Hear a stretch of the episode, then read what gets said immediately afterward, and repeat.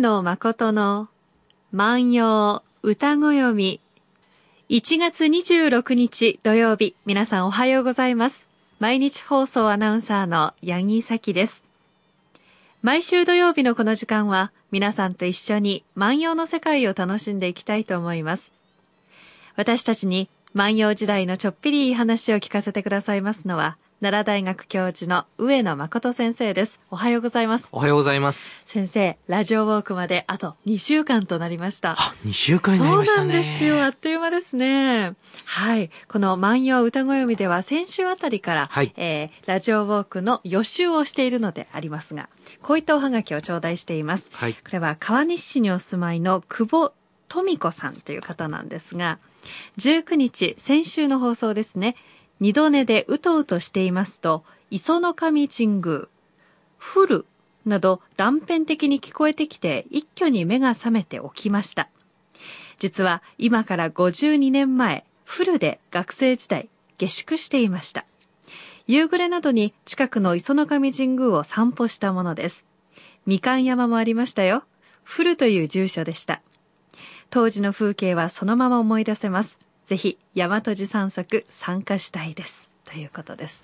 いや、来てほしいですね。52年前ですって。52年前ですか、はい、じゃあもう52年も1300年もそう変わりませんよ。そう聞くと52年っていうのはねえ、はい、っていうような感じがするんですけど、すごいな。きっと風景も変わってなさそうですね、うん、私たちこうあるとこの風景ってもう完全にもう1年いなかったら、はい、こんな変わったのっていうところもありますけども、ね、山の辺の道ってこうふっとね脇道に入ってみるとね、あ、この風景って1300年変わらないだろうなっていうところいっぱいありますよね。そうですね。街中だとすぐこう高いビルが建ってしまって全然風景が変わってしまうんですけども、うん、ああいったところは匂いも同じなのではないかなと想像しますね、うんうん。山の辺の道歩くときに、注意してほしいのは、なんでこの道まっすぐじゃないのとか、なんで登ったり降りたりするんだとかね。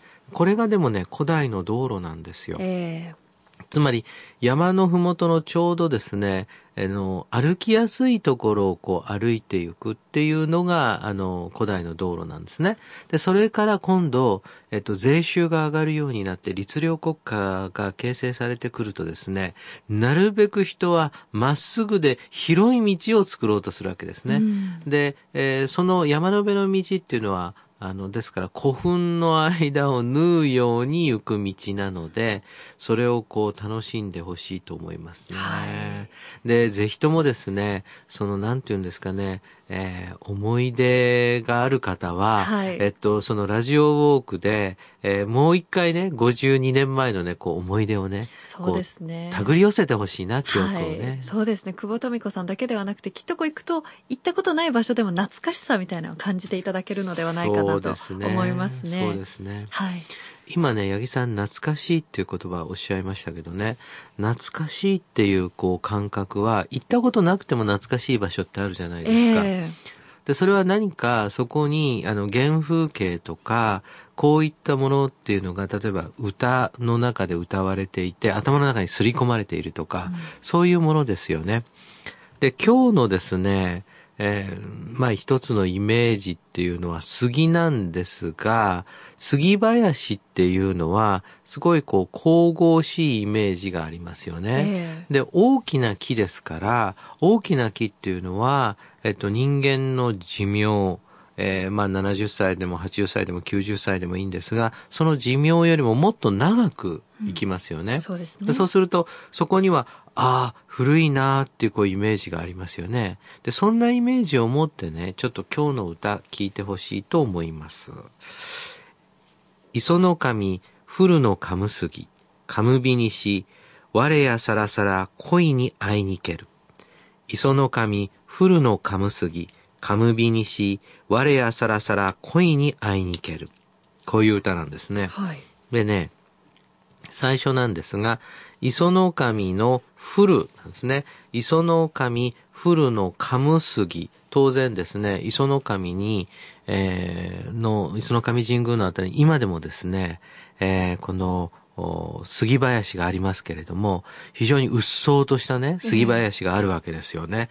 で、そこのところのね、磯の神の古の神杉ではないけれども、神びにしっていうのは、神々しくなるということですね、はい、じゃあ神々しくなるということはどういうことかというと、人間が神々しくなるっていうのはどういうことかというと、これは年を取っていくということですね。こう初々しい時から今度だんだんこう年を取って、ね、こう年輪を重ねていくっていう感じになるんでしょうね。で、そうすると自分もですね、こう年輪をこう重ねていったわけですね。本当にですね、私もラジオウォークの時までには剃るつもりなんですけど、今私ね。そうなんですよ。先生がすごくイメージが違いまして。違うでしょ？髭が伸びてらっしゃいます。で、その髭がですね、私48、今年年男なんですが、3分の2ぐらいがもう白くなっちゃってる？3分の半分。はい。1/2ね。はい。1/2はもう、そうするとこれがね、やっぱりカムビニシなんだと思うんですけどね。これやっぱりこう年輪をこう重ねていってるわけですよ。そのおひげは意味があったんですか？いや、放送からは外れるんですが、単に原稿が書けなくて苦しんでるだけというのが、まあ実態で、そうするとね、大体こう、私の顔を見たときに、例えば八木さんなんかワイルドでいいですねって、これね、お世辞だとは分かっていながらも、なら、ちょっとは伸ばそうかっていうね、まあそんな程度の、別に確固たるポリシーがあってとかですね。そんなものではないです。単にまあ、私としては、こう、髭で、まあ、ちょっと年取ってね、年輪を重ねたように、今ちょっと演出していると。はい。いうわけで、このカムビニシっていうのは、まあ、自分と、まあ、年取ってきたってことですね。うん、ところがですね、我やさらさらって、我やさらさらっていうのは、今さらにっていうことですよね。はい。当然、年を取ってくると、もう恋なんかしないというふうに思っているにもかかわらず、恋に会いに行ける。私は恋に会ってしまった。いや、どうしようっていうね。あ、素敵ですね、うん。恋に出会いましたということですか？恋に出会いましたっていう言い方するんですよね。でね、これね、皆さん方ね、万葉集読むとね、いずくの恋ぞつかみかかれるっていう表現があってね、どこのドイツの恋心だ、俺につかみかかってきやがったのはっていう表現があります。はいはい。だから、万葉集の恋はつかみかかってくることがあります。で、もう一つは恋に合うっていう表現があるんですね。で、恋に合うっていうのは何かっていうと、簡単に言うとですね、道で、石転がって、あ、綺麗な石だなと拾って持って帰るとかですね、あ、綺麗な花だなと思うっていうかですね、これ何かにこう出会うっていうことは、最初予想しないにもかかわらずそうなってしまった状況を言うんだと思うんですよね。なるほどね。今でいう恋をするの一歩前の段階なんですが、まあ出会いも恋もご縁ですもんね。そうですそうです。に出会ったということですね。そうですね。でもね、今ね、八木さんご縁ってこう言いましたけどね、その何かをどう意味付けするかっていうのは、これやっぱり文学だし哲学なんですよね。私と誰々さんが結婚したのはね、これはね、もう歴史の必然なんですよっていう風に考えるのか、いや、その時に私が寂しかったからよって、それもでもご縁なんですって考えるのかね。だから、そういうこう、縁として考えるっていうことに近いかもしれませんよね。そうですよね。なんか全てこう、偶然でこう、出会っていくんですけど、後から考えたらその偶然は必然なのかなっていうご縁ですね。ご縁です。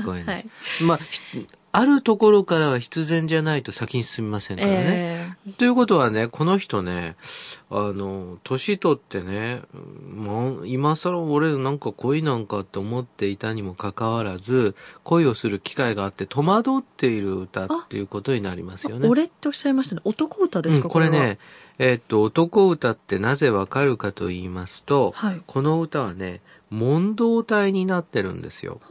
で、問答体になってることは最初に歌があるんですが、その最初の歌をちょっと読んでみますとね、春山の足火の花の足からぬ君に橋へやよさゆともよし。春山の足火の花の足からぬ君に橋へやよさゆともよしという歌なんですが、春山には足火が咲く、足火の花には足という名前が入っている。その足というのは悪いという意味で、足からぬだから悪いわけではない、悪いわけではないというのはちょっといい、ちょっといい君だったらまあ噂が立ってでもしょうがないかっていう女歌です。だいぶ遠回りしましたけれども、ね、悪くはないあなたとなら噂が立ってもいいわよってことですか。そうですね。ということはこれは多分ですね、はい、恋愛をするときに二通りあって、A さんとなら恋愛するんやけど、ちょっと噂にはなりたくないわな、あの人なら。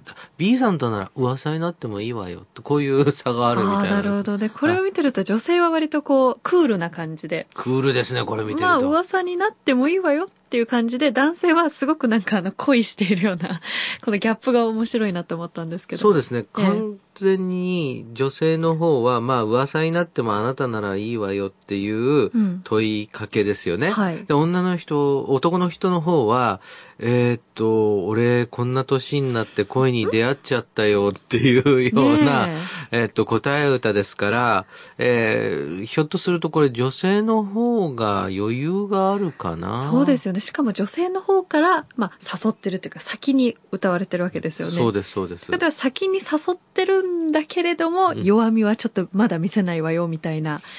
これはね、いわゆる、戦争で言うとね、はい、戦略的っていう、ありますよね。戦略的拠点とかね、いうのがあってね、やっぱここを押さえといて、とかね。それとやっぱりこれもう一つね、私ね、余裕がある場合にはいろんなことを考えられるわけですよ。はいはい。だから女の人の方から男の人に対して、こうちょっとこういう言い方ができるという。そうですね。だから先に誘うんですから、あんまりこう弱みは見せたくないですよね。うん。で先に誘ってるんだけれども、調子に乗るなよみたいなところも。なるほどね。そうですね。こんなこと思いながら山の辺の道歩いてたら、ひょっとするとおいらくの恋に出会うかもしれません。もう一度読んでおきましょう。磯の神、古のかむすぎ、かむびにし、我やさらさら恋に会いにける。磯の神の古のかむすぎではないが、年老いてまたさらに恋に出会ってしまった俺様。今日は牧野十の1927番の歌をご紹介しました。上野誠の万葉歌ごよみでは、上野先生に聞いてみたいこと、番組の感想、ラジオウォークに関すること、何でもお寄せいただきたいと思います。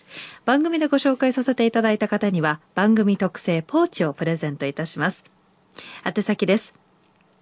郵便番号 530-8304 毎日放送ラジオ上野誠の万葉歌ごよみの係まで。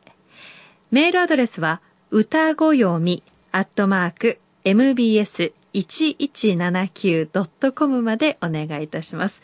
私たちもラジオウォークに向けて体力をつけておかないとダメですね。はい、それでは万葉歌ごよみはまた来週です。さようなら。さようなら。